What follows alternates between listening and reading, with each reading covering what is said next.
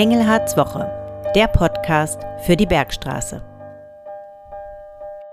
Herzlich willkommen zum Podcast Engelhards Woche.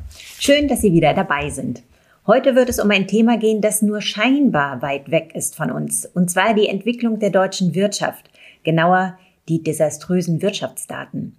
Denn vereinfacht gesagt, geht es den Unternehmen schlecht, geht es auch der Staatskasse schlecht. Es können also weniger staatliche Ausgaben getätigt werden. Wir wagen hier einen Ausblick. Und natürlich haben wir ganz am Ende auch wieder ein paar Lichtblicke für Sie. Und zwar unsere Veranstaltungstipps. Dies ist die Aufnahme für die 37. Kalenderwoche und mein Name ist Cornelia von Poser. Mit dabei natürlich der Namensgeber dieses Podcasts, Landrat Christian Engelhardt. Ja, guten Tag, ich begrüße Sie. Ja, heute möchte ich Ihnen hauptsächlich erläutern, warum die Wirtschaftsflaute, in der wir uns befinden, auch ganz konkrete und ganz gravierende Auswirkungen auf uns als Bürgerinnen und Bürger und auf uns als Kreisverwaltung haben wird. Doch zunächst wie immer natürlich unser Wochenrückblick. Herr Engelhardt, wie war die Woche? Also Vielleicht eine kleine Anmerkung vorab. Sie wissen es ja, Frau von Poser. Ähm, heute ist erst Dienstag. Ich bin ab morgen für drei Tage in Berlin. Äh, es gibt da eine ganze Menge Sitzungen. Das sind Tagungen des Hessischen Landkreistags, der hessischen Landräte und der hessischen Landrätinnen. Und ähm, dieses Podcast nehmen wir deshalb relativ früh auf. Es kann also sein, dass die Woche noch das eine oder andere ist, was ich eigentlich gerne erzählen würde, aber es gar nicht mehr reinpasst. Ähm, die Woche war deshalb kurz und extrem arbeitsreich, weil jetzt in die ersten zwei Tage so ziemlich alles reingepackt wurde, was irgendwie reinzupacken war. Ich habe heute bis um, ich glaube, um, um halb ein Uhr nachts gearbeitet. Heute wird's äh, gestern, also äh, heute wird's ähnlich lang und morgen früh dann in der Bahn. Aber ich glaube, es gab dennoch schon ein Highlight in dieser Woche. Ja, es gab ein Highlight und ähm, zwar ein wichtiges Highlight aus meiner Sicht. Wir bauen ja in Bensheim ein MINT-Zentrum auf, ein Schülerforschungszentrum. Das ist etwas ganz Besonderes und vermutlich auch über Hessen hinaus ein Leuchtturm in Hessen, zumindest mal in der Art und Weise einmalig. Wir bauen ein Schülerforschungszentrum auf, was nicht einer Schule angegliedert ist, sondern ein eigenständiges Zentrum und das auch ähm, eigenes Personal bekommt und zwar vom Land wie auch von uns. Darüber haben wir eine Vereinbarung geschlossen. Da geht es um ganz wichtige Kompetenz letztendlich für die Zukunft unseres Landes. Es, wir haben Fachkräftemangel. Es geht darum, Schülerinnen und Schüler für Technik, für die MINT-Berufe zu interessieren. Aber es geht natürlich auch darum, Schüler anzureizen, wirklich zu forschen und mehr daraus zu machen. Und ich habe gestern gesagt, wenn wir daran denken, wer uns so wirklich große Schritte vorangebracht hat, das waren zum Teil einzelne Personen, äh, Marie Curie zum Beispiel, um mal eine Frau zu nennen, aber auch Daimler oder Siemens oder Bell oder, also es waren immer einzelne Personen, die besonders wissbegierig waren, die vom Forscher dran getrieben waren. Da schauen wir, was, wie sehr Elon Musk im Augenblick die Mobilität weltweit verändert hat, durch seinen Drang, Dinge voranzubringen. Und ähm, deshalb ist es so wichtig, dass wir ähm, Schülerinnen und Schüler darin fordern, ihrer Leidenschaft nachzugehen, Neues zu entdecken. Und das passiert ähm, aus meiner Sicht in Schule, weil dort die Rahmenbedingungen anders sind, weil es eine feste Stundentafel gibt, ein festes Curriculum, weil die Gruppe auch beieinander bleiben muss, nicht so in dem Maß, wie wir es bräuchten. Da wollen wir in Kreisbergstraße zeigen, dass es auch ganz anders geht. Und am Freitag ist dann, und das passt ein bisschen zu dem Thema, das ist dann ein zweites Highlight, das ist die IHK Bestenehrung. Eine große Sache im Darmstadion. Ähm, und dort bin äh, diesmal ich der sozusagen Vertreter der Kommunen, der dort eine Rede halten darf. Das ist immer ein anderer. Und da geht es letztendlich auch um ein Zukunftsthema wie Bildung. Das sind nicht die Besten der IHK, die ihre Ausbildung mit hervorragendem Ergebnis abgeschlossen haben und damit ihren Weg ins Berufsleben gehen. Und das sind Zukunftsthemen, die sind wichtig. Kommen wir zu unserer anderen Seite. Gibt es auch ein Aufregerthema aktuell für Sie?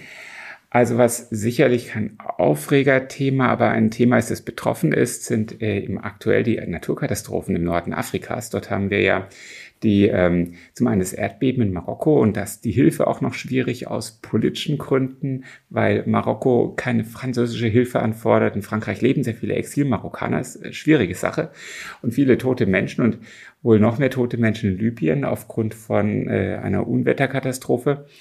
Und ähm, also äh, auf der Welt ist es nicht bei weitem nicht überall so gut gelöst, dass es in Notfällen Unterstützung gibt wie bei uns. Äh, wir haben einen relativ weit entwickelten Staat und den müssen wir auch finanzieren. Damit kommen wir zum anderen Thema später. Ähm, das ist übrigens auch der Grund, warum so viele Menschen zu uns kommen. Und ähm, äh, weil äh, aus anderen Ländern, das kann man denen eigentlich gar nicht verdenken, gleichwohl geht so nicht mehr. Also das ist ähm, die politische Gemengelage in Deutschland ist derzeit höchst angespannt. Da sind wir schon beim Thema. Ähm, die Geflüchteten kommen zu uns auch, weil unsere Wirtschaft floriert, weil wir ein starkes wirtschaftliches Land sind. Ähm, nun schreibt der Economist, die internationale Wirtschaftszeitung, Is Germany once again the sick man of Europe? Also ist Deutschland wieder der kranke Mann Europas, wie es 1999 der Fall war. Und warum fragen Sie das? Ja, weil das Wirtschaftswachstum im Vergleich zu den anderen EU-Ländern, aber auch zu großen anderen Ländern geringer ausfällt. Und unsere Wirtschaft wahrscheinlich als einzige sogar schrumpfen wird. Bestätigen das auch Ihre Quellen und wie sieht es bei den Unternehmen im Kreis aus? Was haben Sie da für einen Eindruck? Vielleicht zwei Sachen vorab. Ähm, der Titel des Economist ist ein Wortspiel. Das, die Älteren wissen das, die Jüngeren nicht, deswegen möchte ich das erläutern. Ähm, diesen Titel gab es nämlich schon mal, nur ohne Once Again. Das, äh, der Economist hatte mal damit getitelt, dass Deutschland der kranke Mann Europas war. Das war äh, eben in ähm, Ende der 90er Jahre. Und damals war die deutsche Wirtschaft vor echten Problemen. Wir hatten eine relativ hohe Arbeitslosigkeit, schlechte Perspektiven. Und das war damals die Zeit, als dann die Hartz-IV-Reformen kamen. Damals musste sich die Bundesregierung dazu entscheiden, mit relativ beherzten Reformen äh, den Sozialstaat so zurückzustutzen, um ihn wieder funktionsfähig zu machen. Und wir sind jetzt in einer ähnlichen Situation. Und dieses Zurückstutzen wird sehr vermutlich auch kommen, auch wenn im Augenblick gerade noch das Gegenteil passiert. Der Sozialstaat noch weiter ausgebaut wird. Und zwar aus meiner Sicht komplett falsch und leistungshemmend mit dem Bürgergeld zum Beispiel. Aber das ist jetzt nicht das Thema heute. Zum Wortspiel zurück. Wir sind diesmal nicht mehr nur der kranke der Mann Europas. Wir sind ähm, das kranke Land aller Industrienationen der Welt. Das ist das Bedrückende. Also wir sind von den Industriestaaten weltweit das Land mit der schlechtesten Entwicklungsperspektive aktuell. Und das ist ein verheerendes Bild für unsere Wirtschaft. Vielleicht hat die Wirtschaft auch selbst so manche Entwicklungen verschlafen, weil sie sich auf dem hohen Ross ausgeruht hat. Wir denken an unsere Autoindustrie. Ähm, aber Ganz sicher hat auch die Politik so einiges mit verursacht, unter anderem eben durch eine Politik, die äh, es immer weniger notwendig macht, äh, zu arbeiten. Die Anreize fürs Arbeiten sogar zerstört, indem Leute, die mit einem relativ niedrigen Einkommen arbeiten, eigentlich gar nicht mehr so viel mehr haben, als die, die nichts tun. Und wir erleben das übrigens, das ist ein letztes äh, zu dem Thema, weil wir ja gleich nochmal tiefer einsteigen werden. Wir erleben das äh, bei der Frage der Gebäudereinigung. Ähm, unsere Dienstleister, die wir beauftragt haben, die bieten uns derzeit an, die Verträge zu beenden, teilweise, weil sie keine Fachkräfte mehr finden, äh, keine Kräfte mehr finden. Das heißt also, ähm, es wird immer schwieriger, die Aufgaben zu erfüllen, bei der normalerweise Personen eben mit niedrigen Gehältern eingesetzt werden, weil die Kräfte fehlen. Steigen wir gleich nochmal tiefer ein. Und zwar bremsen die deutsche Wirtschaft ja vor allem drei Dinge. Das sind die hohen Energiepreise, der Fachkräftemangel, das sprachen Sie eben schon an, aber auch ein Flächenmangel. Ähm, reden wir daher zunächst erstmal über die Energiepreise. Was hören Sie dazu aus unserem Kreis und sollten diese Preise für die Wirtschaft subventioniert werden? Die Wirtschaft bremst meiner Ansicht nach noch mehr. Das sind die wesentlichen Punkte. Ich komme auch gleich zu den Energiepreisen. Aber wir, wir haben auch irre viele Vorschriften geschaffen. Wir haben ganz hohe Standards und ähm, diese Vorschriften lähmen zunehmend. Auch die Bürokratie ist eine Belastung. Und das sage ich als Chef einer Behörde, die unter anderem ja auch für Bürokratie zuständig ist. Wir haben so viele Vorgaben inzwischen, was wir prüfen und betrachten müssen. Und das wird teilweise ins Absurde weitergetrieben und es wird immer mehr. Ähm, ich weiß nicht, ob alle von Lieferkettengesetz gehört haben. Das heißt, man muss in der Lieferkette müssen größere Unternehmen eigentlich ganz viele Nachweise inzwischen erbringen. Das können kleine Unternehmen gar nicht. Jetzt müssen dieses Lieferkettengesetz zwar eigentlich nur die großen Unternehmen erfüllen, aber die kleinen Unternehmen müssen es auch erfüllen, wenn sie den Großen liefern, weil die Großen das aufgrund dieser Gesetze verlangen. Also es ist, es ist wirklich so, dass wir nicht nur unter Herausforderungen leiden, die zum Teil gar nicht so einfach äh, von uns beeinflusst werden können. Der hohe Energiepreis hat ja auch was mit dem Ukraine-Konflikt zu tun und der Energiewende und dem Weg von dem russischen Gas und all dem, sondern es fällt, kommt ständig noch was dazu, um die Unternehmen zu belasten. Und äh, ich glaube, die Summe macht's. Das heißt, Sie plädieren aber ähm, für Bürokratieabbau, ganz klar. Ich plädiere vor allem dafür, dass bei allem, was jetzt gemacht wird, mal wieder die Frage, wie können wir unsere Wirtschaft ähm, fördern, im Vordergrund stehen muss. Also im Prinzip muss man die Regeln, die im Augenblick, die in den letzten Jahren sehr betrachtet wurden, wie, wie fokussiere ich auf die Fragen von äh, sozialen Ausgleich etc. Alles wichtige Themen, aber die standen im Vordergrund. Und jetzt muss wieder wirtschaftliche Leistungsfähigkeit ein Stück weit im Vordergrund stehen. Ansonsten können wir vieles andere nicht mehr machen. So, zum Energiepreis. Der Energiepreis ist natürlich die Folge von vielem. Das ist der Ukraine-Konflikt, das ist die Energiewende, die irrsinnig Geld kostet, das ist das Zusammenkommen von dem Abschalten von Kohlekraftwerken und Kernkraftwerken, äh, aber auch das Fehlen von Leitungsnetzen, die man bräuchte, um die Energiewende noch beherzter voranzutreiben. All das. Und ähm, Natürlich ist das eines der großen Themen der Unternehmen hier im Kreis. Das erfahre ich sehr regelmäßig in Gesprächen. Wissen Sie, die Arbeitskosten sind in Deutschland hoch. Und ich glaube, das wollen wir auch nicht ändern, weil damit ja auch unser Lebensstandard äh, zusammenhängt. Also die, die, die relativ hohen Gehälter, die wir haben. Die soziale Absicherung hängt an den Arbeitskosten. Und deswegen haben viele Unternehmen vieles gemacht, um zum Beispiel zu automatisieren.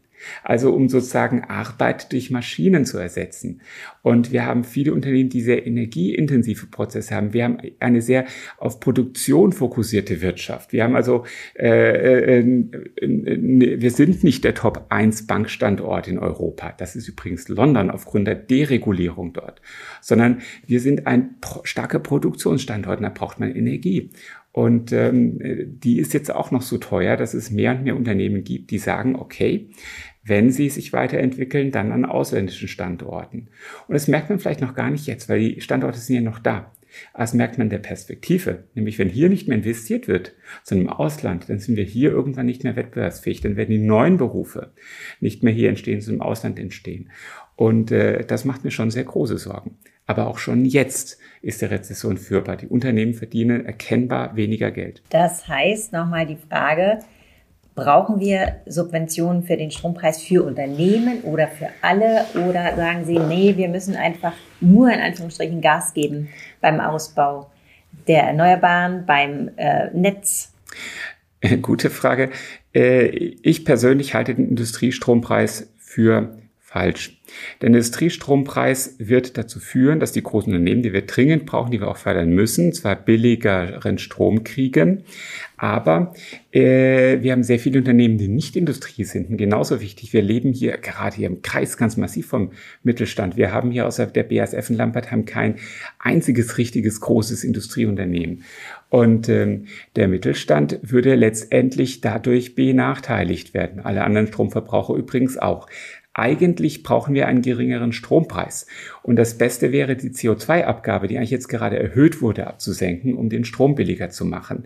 Das heißt, der Staat müsste vielleicht manche Ziele, wie hier auch, das Ziel der CO2-Reduktion ein Stück weit temporär zurückstellen, um die Wirtschaft zu fördern.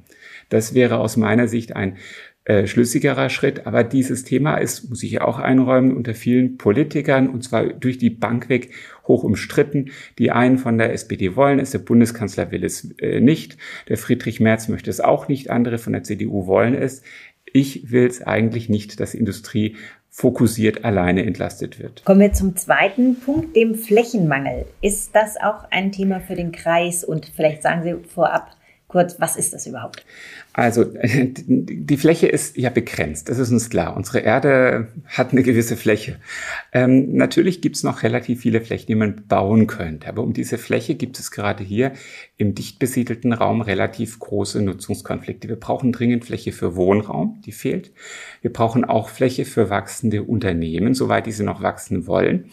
Wir brauchen aber auch natürlich Fläche für die Landwirtschaft und Fläche für die Freizeitnutzung, also des persönlichen Ausgleich. Und die Natur braucht Fläche auch für sich selbst, für die sogenannte Biodiversität. Und deswegen gibt es eine relativ große Flächenkonkurrenz.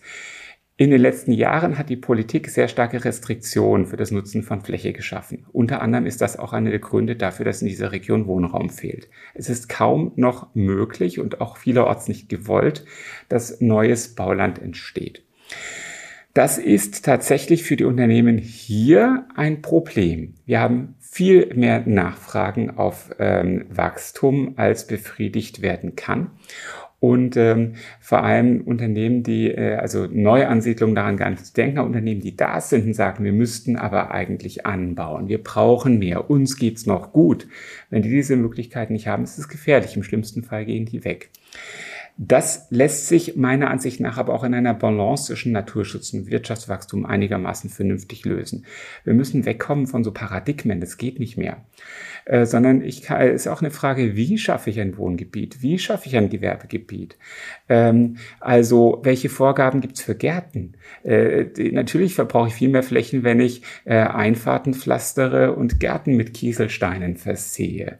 Vielleicht sollte man erstmal sagen, wir erlauben weiter, dass Flächen genutzt werden, weil wir sie brauchen, weil wir auch, wir brauchen 100, wir brauchen viele, viele Wohnungen im Kreis zusätzlich sondern dass wir einfach sagen, okay, ähm, wir bebauen Flächen, aber wir bebauen sie anders, so dass es für die Natur nicht so belastend ist. Also wir müssen uns von Paradigmen lösen. Gut, jetzt kommen wir zur wichtigsten Frage wahrscheinlich dieses Podcasts. Welche Auswirkungen wird dann die Wirtschaftsflaute ganz konkret auf die Menschen auch hier im Kreis haben? Negative Auswirkungen unabhängig von der persönlichen Auswirkung. Also die Frage, wie geht's weiter mit dem Beruf? Das sieht ja nicht so schlecht aus aufgrund des Fachkräftemangels.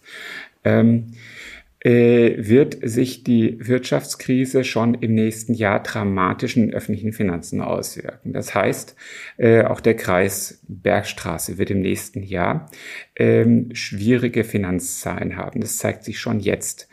Und ähm, nicht nur der Kreis, uns gilt auch für andere Ebenen. Das wird am Ende dazu führen, dass wir Dinge nicht so machen können, wie wir sie geplant haben. Also zum Beispiel der Ausbau des öffentlichen Personennahverkehrs, der wird nicht so stattfinden können, wie es im sogenannten, wie wir es eigentlich vorhatten, wie wir es auch vor drei, vier Jahren noch geplant haben. Das können wir uns nicht mehr leisten. Ähm, äh, freiwillige Leistungen im sozialen Bereich werden vermutlich nicht so entwickelt werden können, wie wir uns das wünschen. Das geht quer durch die Bank weg für viele Bereiche. Und ähm, äh, wir befinden uns schon äh, aktuell in Beratung darüber, wie wir eine viele Millionen Euro Lücke, die sich fürs nächste Jahr auftut, schließen wollen. Was mir in dem Zusammenhang wichtig ist, wir müssen vor allem versuchen, so schwer es ist, in den konsumtiven Leistungen zu sparen. Das muss ich mit zwei Sätzen erläutern. Wir haben relativ viele Leistungen, die werden ich nenne es jetzt mal abgefrühstückt. Das sind die sozialen Leistungen. Das gilt für viele Dinge wie, ähm, nehmen wir ein ÖPNV, das ist eine konsumtive Leistung. Das heißt, das wird dann verbraucht, wenn es gezahlt wird. Ich habe davon keine Entwicklung für die Zukunft. Und ähm, äh, wir haben in Deutschland in den letzten Jahren im den Bereich der konsumtiven Leistungen immer mehr ausgeweitet und der Bereich der investiven Leistungen, wo wir jetzt etwas für die Zukunft aufbauen, seien es Leitungsnetze, seien es Schienennetze, seien es ähm, äh, Forschungseinrichtungen, was auch immer. Diese investiven Leistungen sind mehr und mehr zurückgegangen. Ich kann Geld nur einmal ausgeben. Und meine Sorge ist, dass gerade jetzt, wenn das Geld knapp wird, im Prinzip die investiven Leistungen gestrichen werden. Es wären im Kreis Bergstraße insbesondere die Leistungen in die Modernisierung unserer Schulen. Das ist erstmal einfacher. Ob jetzt eine Schule ein Jahr früher oder später fertig wird, das äh, führt zu weitaus weniger öffentlichen Betroffenheiten, als äh, wenn ähm, eine Subvention, die jetzt fließt, äh, reduziert wird. Aber auf die Zukunft bezogen ist das Streichen von investiven Leistungen das größere Problem. Und deswegen hoffe ich, dass wir es schaffen, zwar in Deutschland und hier im Kreis werde ich versuchen, ganz kräftig beim Sparplanen darauf hinzuwirken, dass die Investitionen bestehen bleiben, weil wir ganz dringend gerade jetzt daran denken müssen, an unsere Zukunft zu arbeiten. Dann frage ich nochmal ganz konkret nach, welche Leistungen stehen dann quasi auf der Liste derjenigen, bei denen gekürzt werden müsste oder könnte? Schwere Frage. Wir ja. steigen jetzt erst gerade ein in äh, unsere Überlegungen zur Haushaltskonsolidierung. Wir hatten wirklich gute Jahre im Kreis und in Deutschland. Wir konnten relativ viel machen, was wir einfach wichtig fanden. Und jetzt müssen wir den Gürtel enger schnallen und das wird erstmal eine ganze Menge Gehirnschmalz erfordern. Vielleicht war es auch gerade für dieses Podcast ein bisschen kompliziert, was ich erklärt habe. Ähm, das tut mir leid, aber ähm, das ist nicht einfach, schwierige Zeiten zu gestalten. Es erfordert mehr Gehirnschmalz als gute Zeiten zu gestalten. Also halten wir fest, konkrete Leistungen, bei denen gekürzt werden wird, voraussichtlich können und wollen Sie jetzt noch nicht nennen. Dann kommen wir auf die Frage zu einem späteren Zeitpunkt nochmal zurück. Genau. Gut, wie versprochen, ähm, enden wir mit positiven Dingen und zwar mit unseren Veranstaltungstipps. Was ist los am Wochenende? Was sollte man nicht verpassen? Also, zum einen ist das der Tag des offenen Ateliers. Und das sage ich mit vollem Stolz als Vorsitzender des Kultursommers Südhessen, denn das ist ein Angebot des Kultursommers Südhessen.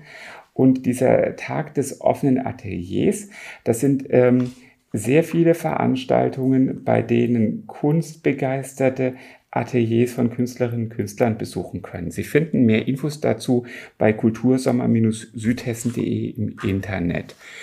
Dann ist die Nacht der Museen und zwar ähm, äh, an einigen Standorten. Unter anderem ist das Drachenmuseum Lindenfels dabei, aber auch einige andere Museen im Kreis. Da lohnt sich die Recherche.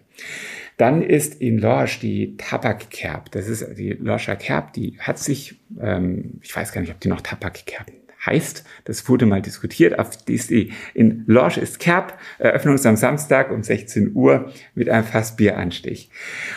Und weg von dem einen Genussmittel, dem Tabak, hin zu einem Nahrungsmittel, dem Odenwälder Kartoffelmarkt. Das sind nicht die Odenwälder Kartoffelwochen. Und da gibt's in den Odenwälder Restaurants so einiges mit Kartoffeln zu essen. Und in Höchst im Odenwald ist am 16. und 17. Kartoffelmarkt. Also es ist relativ viel zu erleben. Vielen Dank. Damit beenden wir unseren Podcast für heute. Verpassen Sie auf gar keinen Fall unsere nächste Folge, denn dann wird es um ein Lifestyle-Thema gehen, und zwar um die Fehlerkultur in Deutschland und die Frage, wo ist die richtige Balance zwischen Vorsicht und einfach mal machen? Genau. Schreiben Sie uns gerne noch Ihre Meinung und schreiben Sie auch generell, welche Themen Sie interessieren. Oder senden Sie uns Ihre Fragen, ähm, welche Sie an mich oder die Kreisverwaltung haben, an podcast.kreis-bergstraße.de oder über unsere Social-Media-Kanäle. Wir wünschen Ihnen eine gute Woche, bleiben Sie gesund und besonnen.